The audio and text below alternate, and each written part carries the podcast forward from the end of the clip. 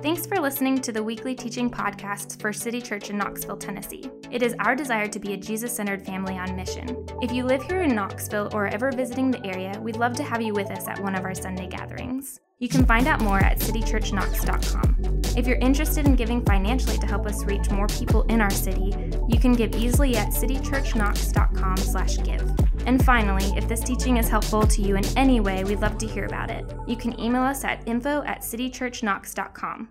With that being said, here's this week's teaching. Now, as we close today, I just want to uh, say that I'm so glad.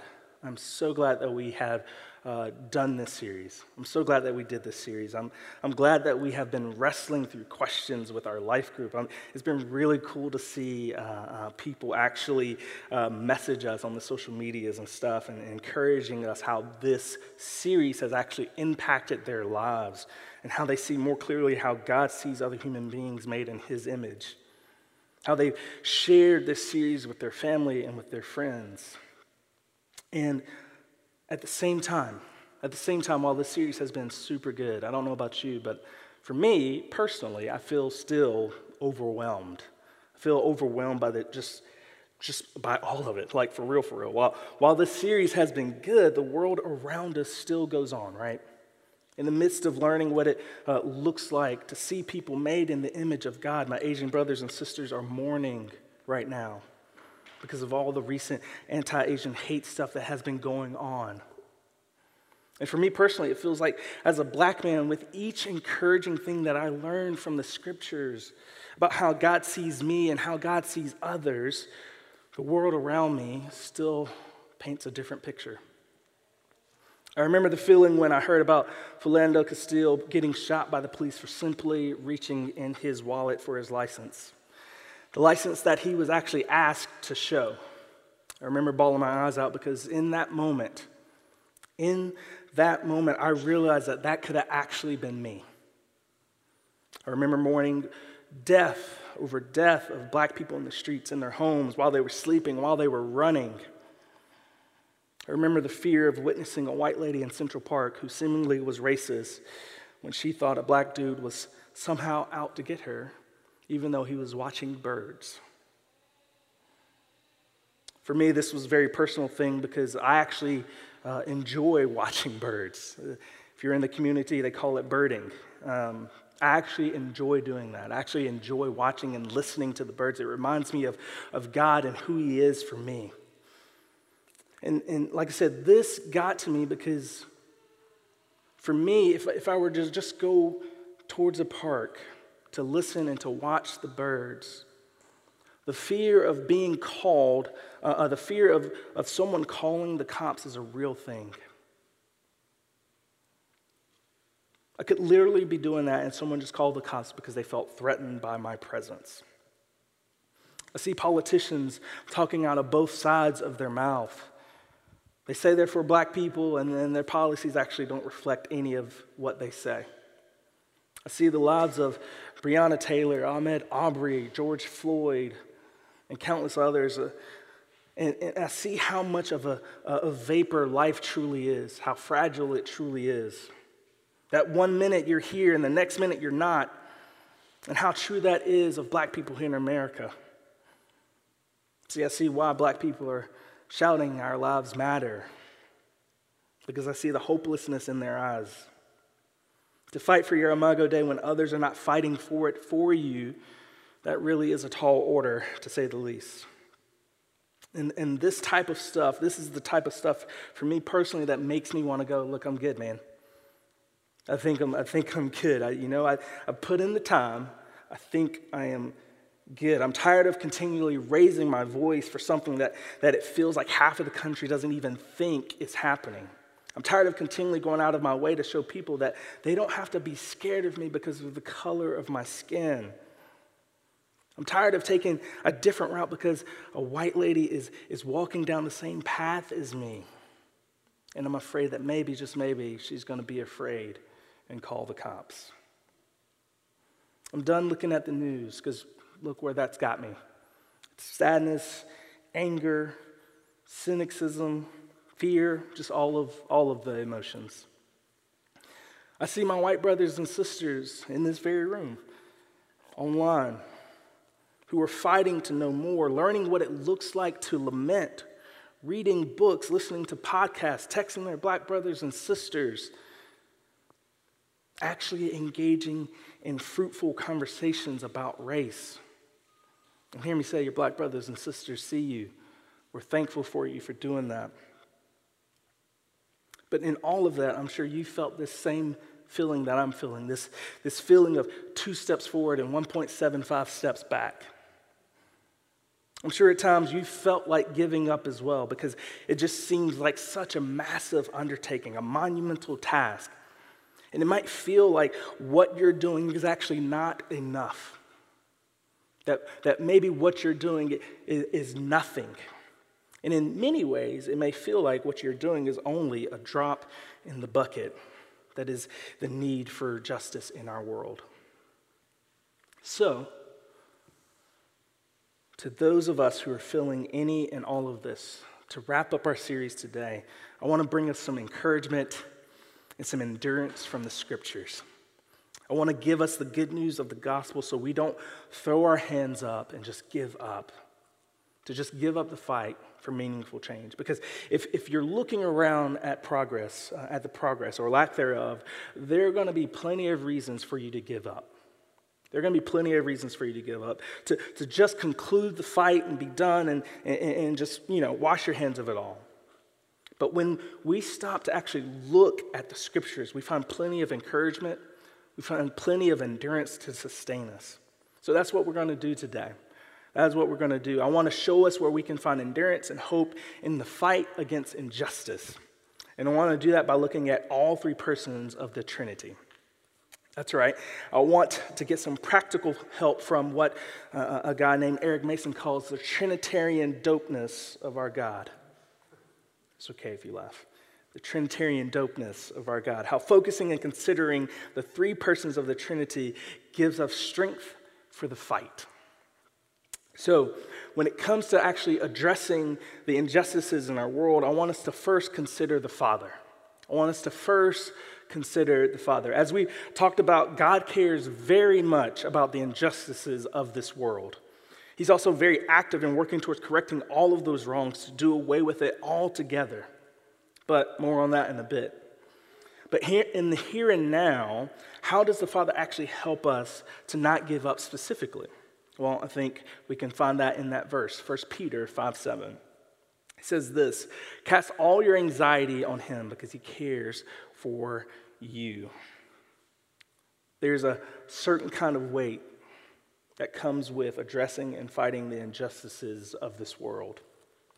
As we've said before, America was built on slavery, so it's very hard to eradicate the effects of over 400 years of oppression of a people group as quickly as we may want to do. These effects, though, can lead to anxieties and various burdens we feel that are insurmountable. And so, what First Peter does is he, he tells us to actually cast our burdens, to cast our anxieties onto the Lord. Now, we've, we've talked about casting our anxieties before in another sermon, but this idea of casting is very action oriented. Rather than just sitting back and waiting on God to do something about our anxiety and the pressures that we are feeling from this, Peter says, Hey, fam, hey, I need you to cast all of that onto the Father. I need you to, I need you to go to the Father for this. Because that's actually how you will be able to deal with the burdens that you are feeling. Charles Spurgeon put it eloquently when he talked about casting our anxieties and burdens on the Lord. He says this This work of casting can be so difficult that we need to use two hands to do it the hand of prayer and the hand of faith. Prayer tells God what the care is and asks God to help, while faith believes that God can and will do it. Prayer spreads the letter of, tr- of trouble and grief before the Lord and opens L its budget. And then faith cries, But I believe that God cares and cares for me. I believe that He will bring, out, uh, bring me out of my distress and make it promote His own glory. So he says, casting your burdens requires us praying to the Father and believing that He will do the very work that needs to be done, whether through you or through someone else. And you know, there, there is a uh, certain humility that actually comes with casting our burdens and anxieties on the Lord. There is a certain vulnerability that accompanies it. See, it's very easy when the going gets tough um, that for some of us, we, we like to double down in our efforts. We like to double down in our efforts with no mention of God, with no looking towards God, none of that. We keep trucking along without considering the one who has actually called us to do the very thing that we want to do. For others, we, we, we do actually give up. But at the same time, the problem still exists we, we, because we don't uh, look to the Father as someone who cares enough to actually enter into this with us. And so we dip out.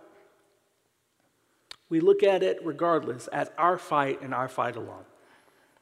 But oh, if we were to actually cast our burdens onto the Lord, how much more do you think we'll be in this fight? How much more do you think we'll be in this fight because of what the Lord brings to the table? I'll tell you about a time I had to uh, learn what it meant to cast my anxieties on the Lord. A, a couple years ago, when my wife and I found out we were pregnant, we were very much overjoyed um, with the idea of becoming parents. We, we had been trying for a while, and um, once we had found out, man, it was pretty cool.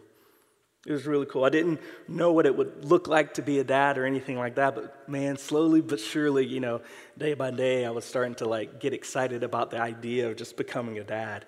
Meanwhile, Mel was, uh, my wife was, you know, like many expectant mothers, she was kind of already in mommy mode, you know, she was already there, man. She was already thinking and processing and doing all of that well told our parents, we told people that were close to us in life group, all of that stuff. It's just an exciting time.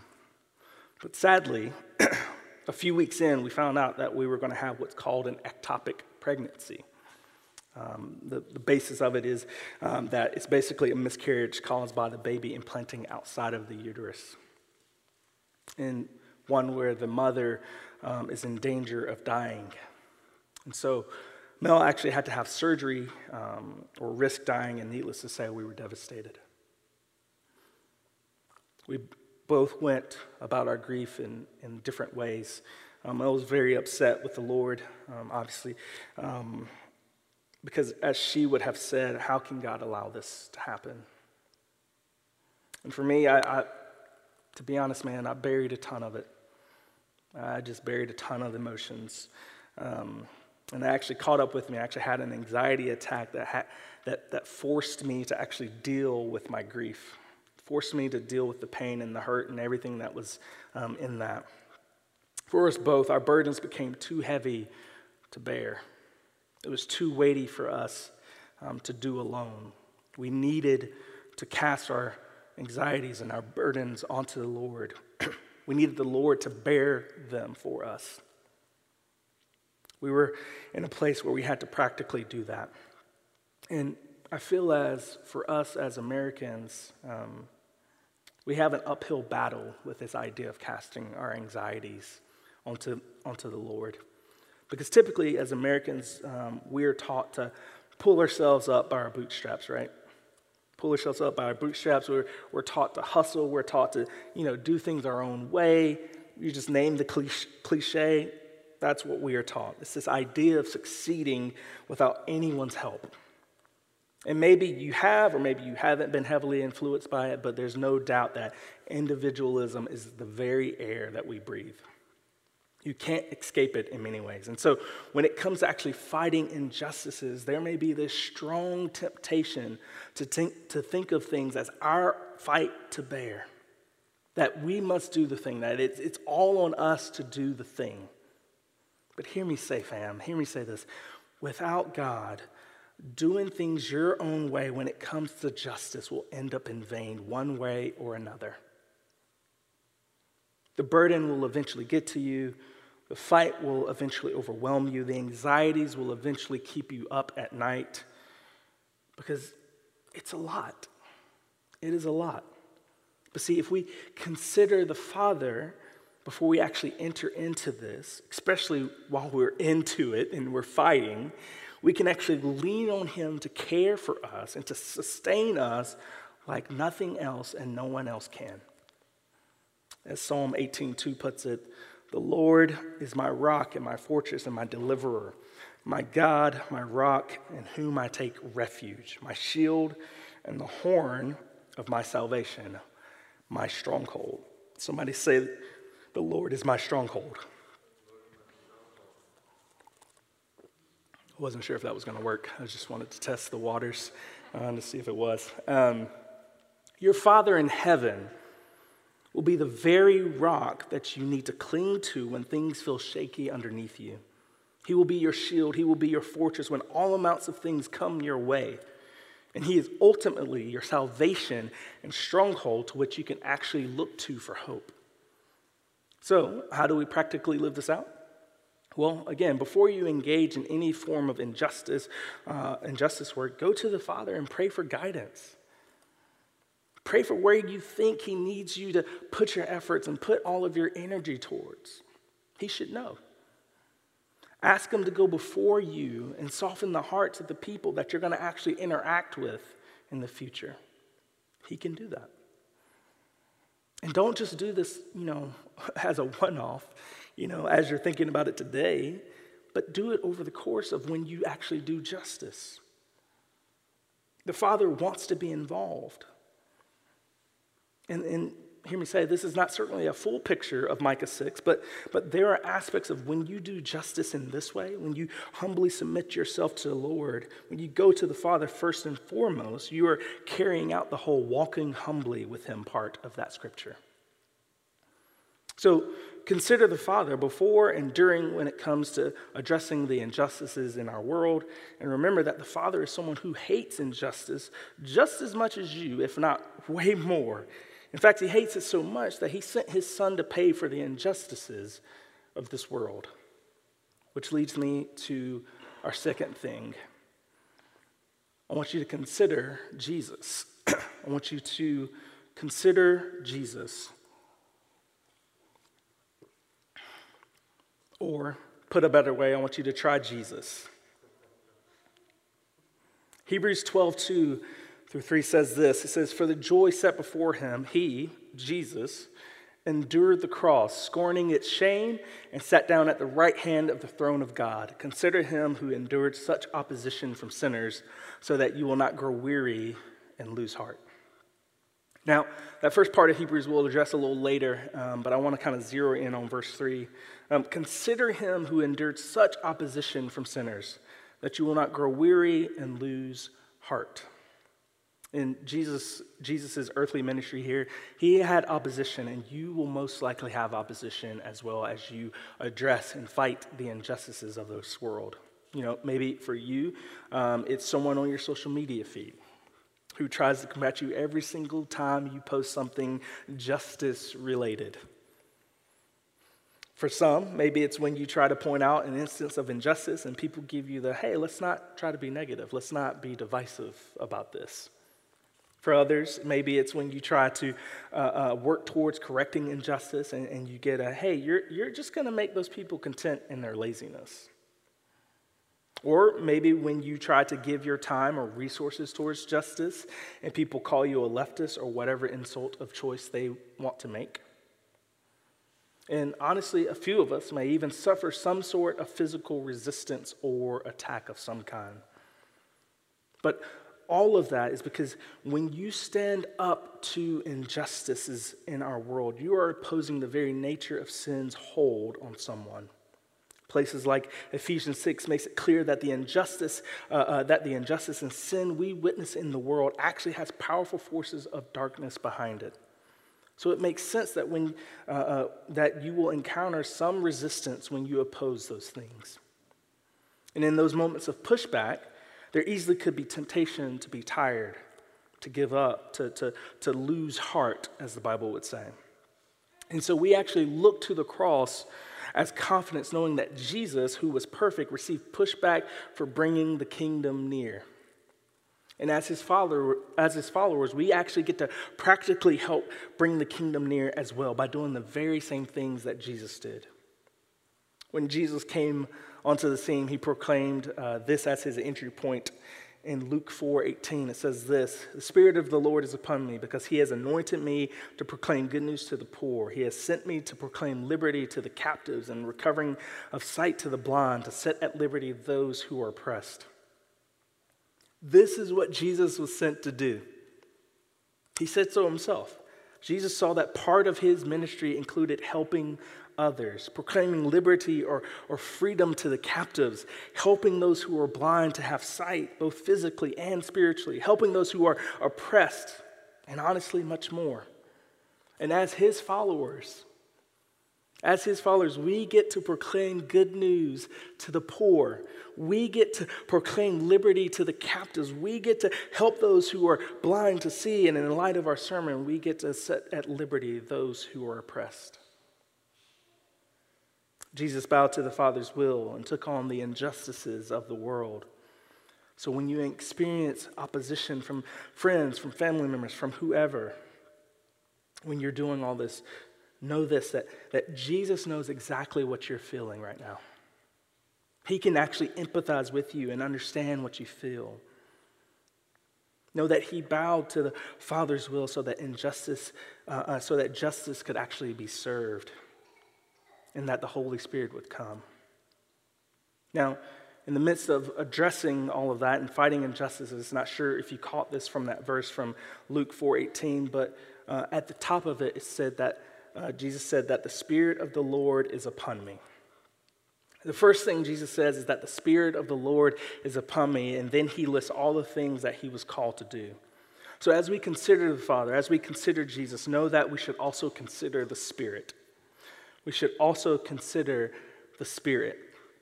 The same Spirit that was upon the Lord to proclaim good news to the poor, to proclaim liberty to the captives, to recover uh, sight to the blind, and set liberty at uh, those who are oppressed. The same Spirit that empowered Jesus to do what he did now empowers you to do similar things that he proclaimed and accomplished.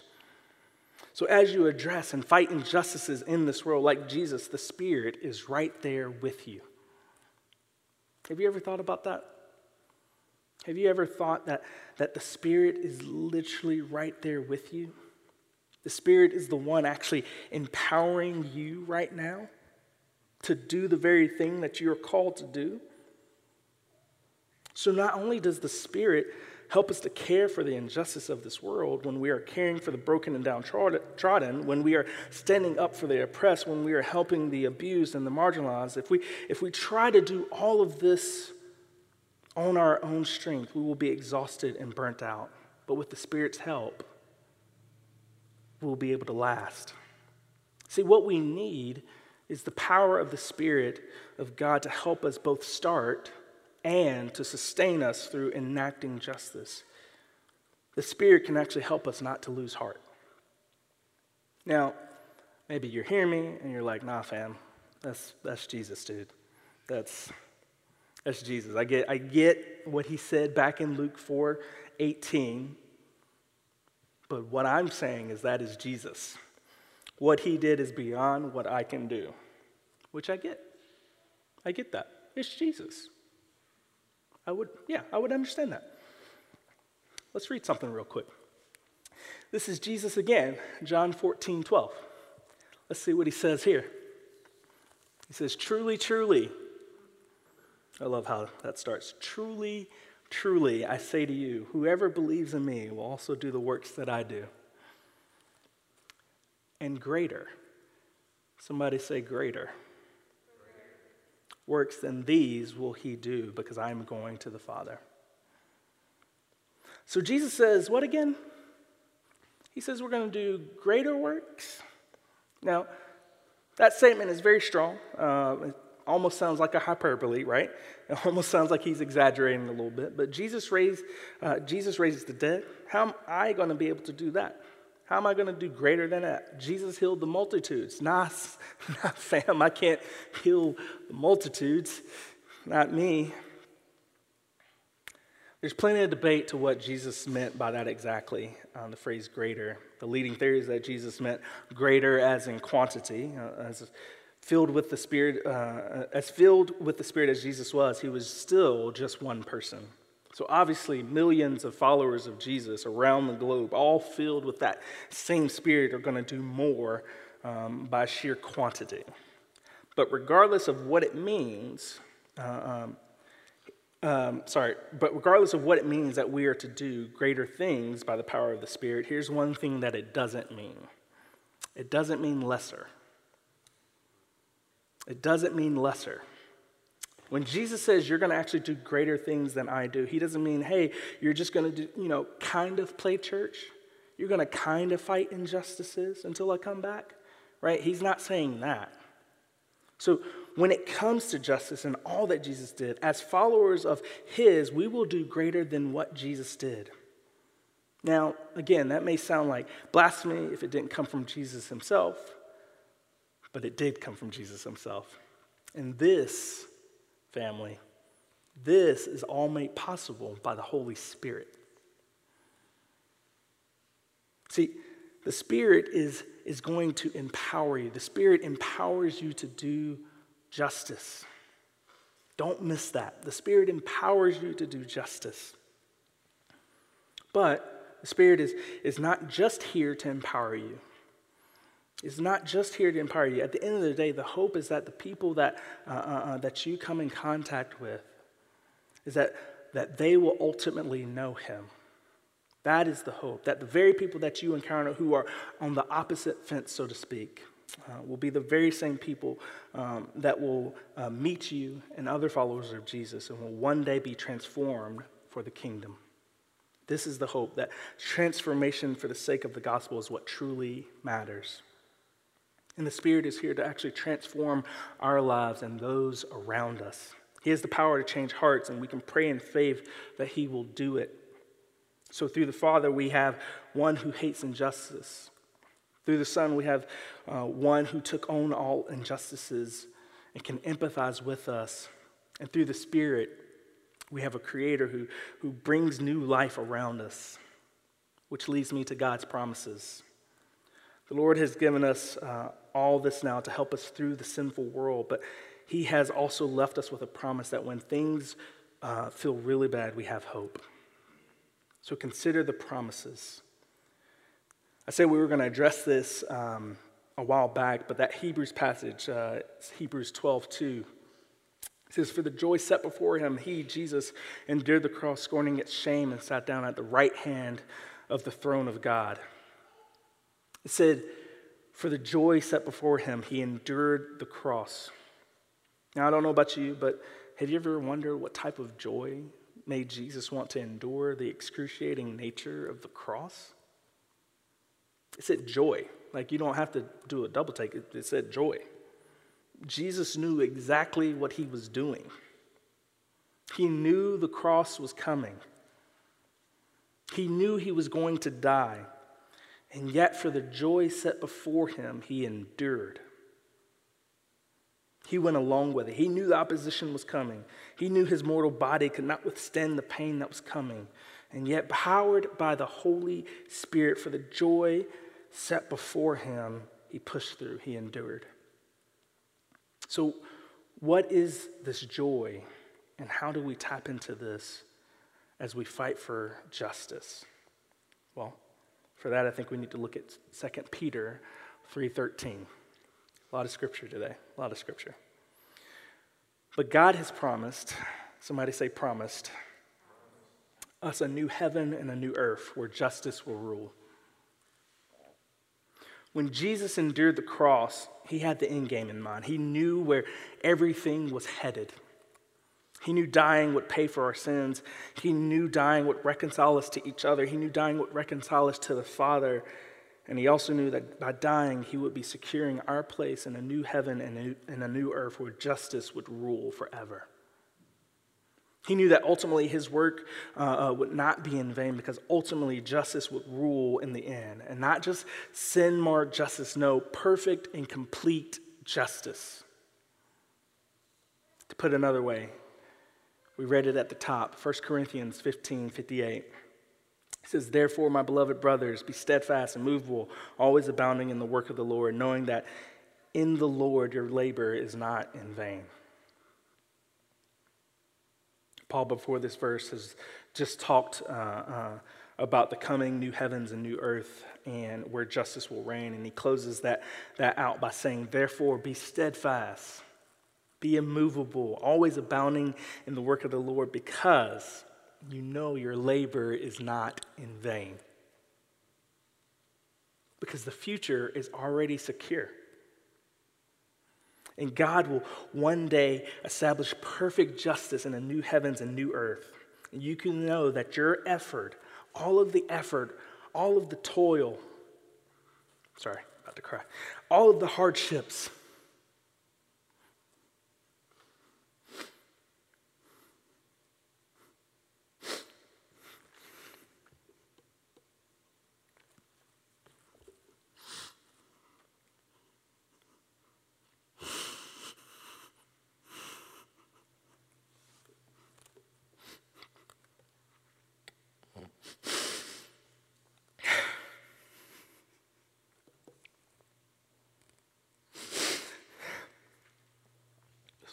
planned.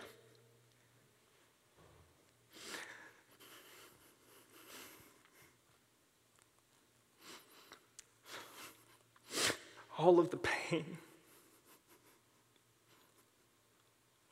is not wasted.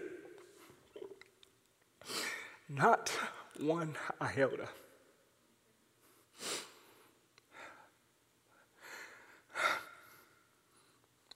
Not one single drop. See, family, sometimes it may feel like a drop in the bucket isn't enough. It may not, it may feel like it doesn't matter. But Paul says it's not in vain. You may not feel like it's nothing, but Paul says it is substantial. It matters. It matters. When you're on Team New Heavens and New Earth, the final score has been settled. The final results were set in stone before you even stepped foot into the game. So, when you are working towards the final result that God has already predetermined, every single thing matters. And furthermore, you're not the only one working towards it. You're with millions of other followers of Jesus across the globe working towards it, whose labor is also not in vain.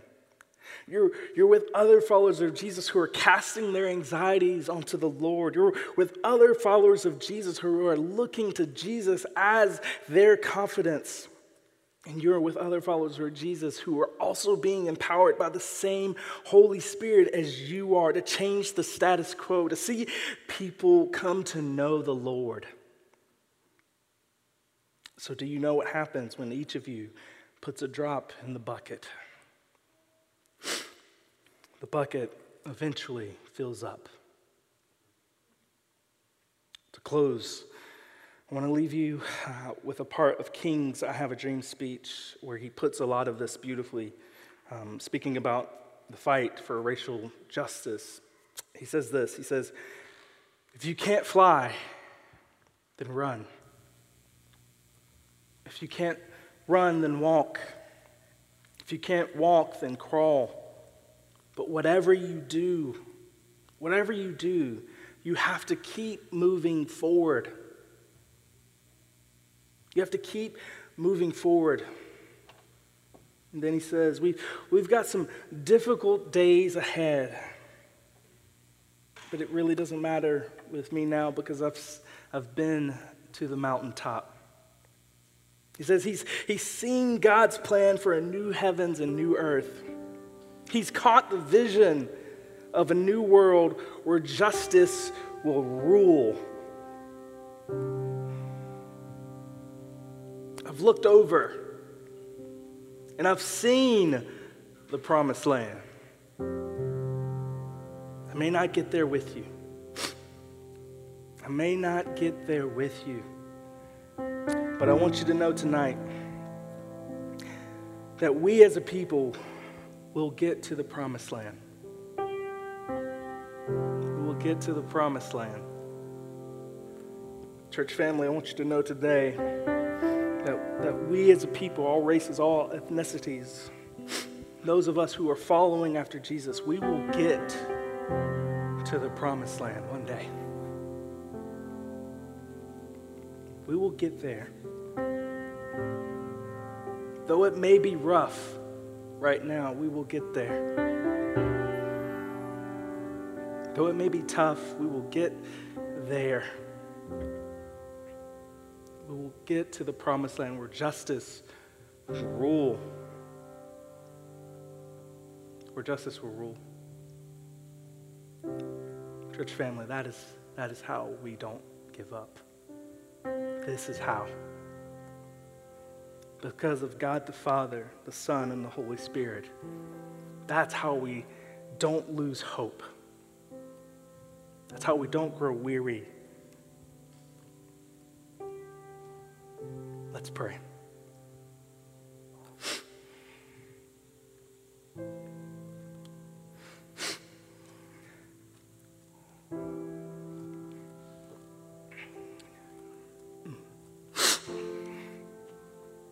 Lord.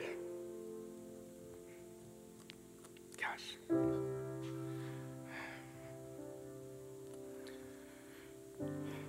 Thank you so much for, um, for this series, Lord. Thank you so much for speaking to us through your Spirit.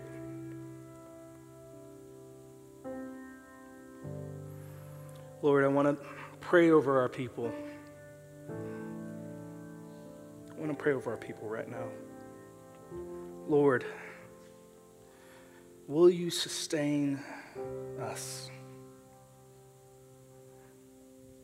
through the midst of everything? Will you give us boldness and courage to fight for injustice, for all the uh, just injustices of this world, to fight for justice? Lord, this, this, this world is, is, is full of sin, it's, it's full of darkness, it's, it's full of brokenness, Lord. And we know that we, we cannot drive out this darkness without your light. We just can't. We just can't.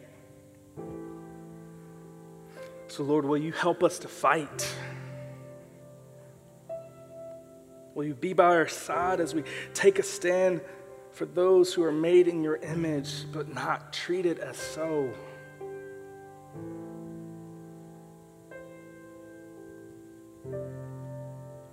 Help us to know exactly where to be, where, where to put our energies towards? Will you help us to show people not just how justice looks, but to show people you in the midst of it all?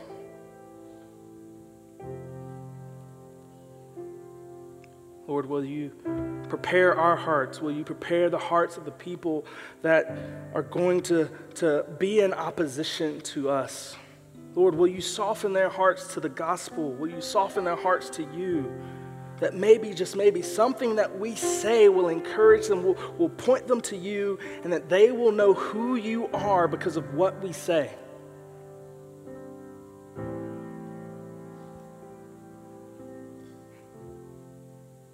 Lord, help us to not grow weary. Help us to not grow tired. But Lord, if we do, if, if we somehow do grow weary, Lord, will you help us to remember to cast our burdens, to cast our anxieties, to look to you for hope, for healing, for more boldness. Lord, help us to look to you, to count on you, because you care about this more than us.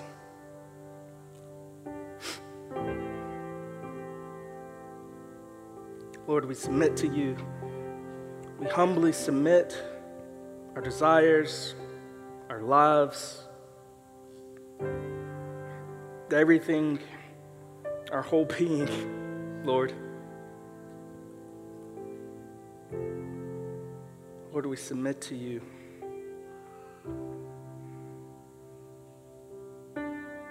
Yeah. Amen.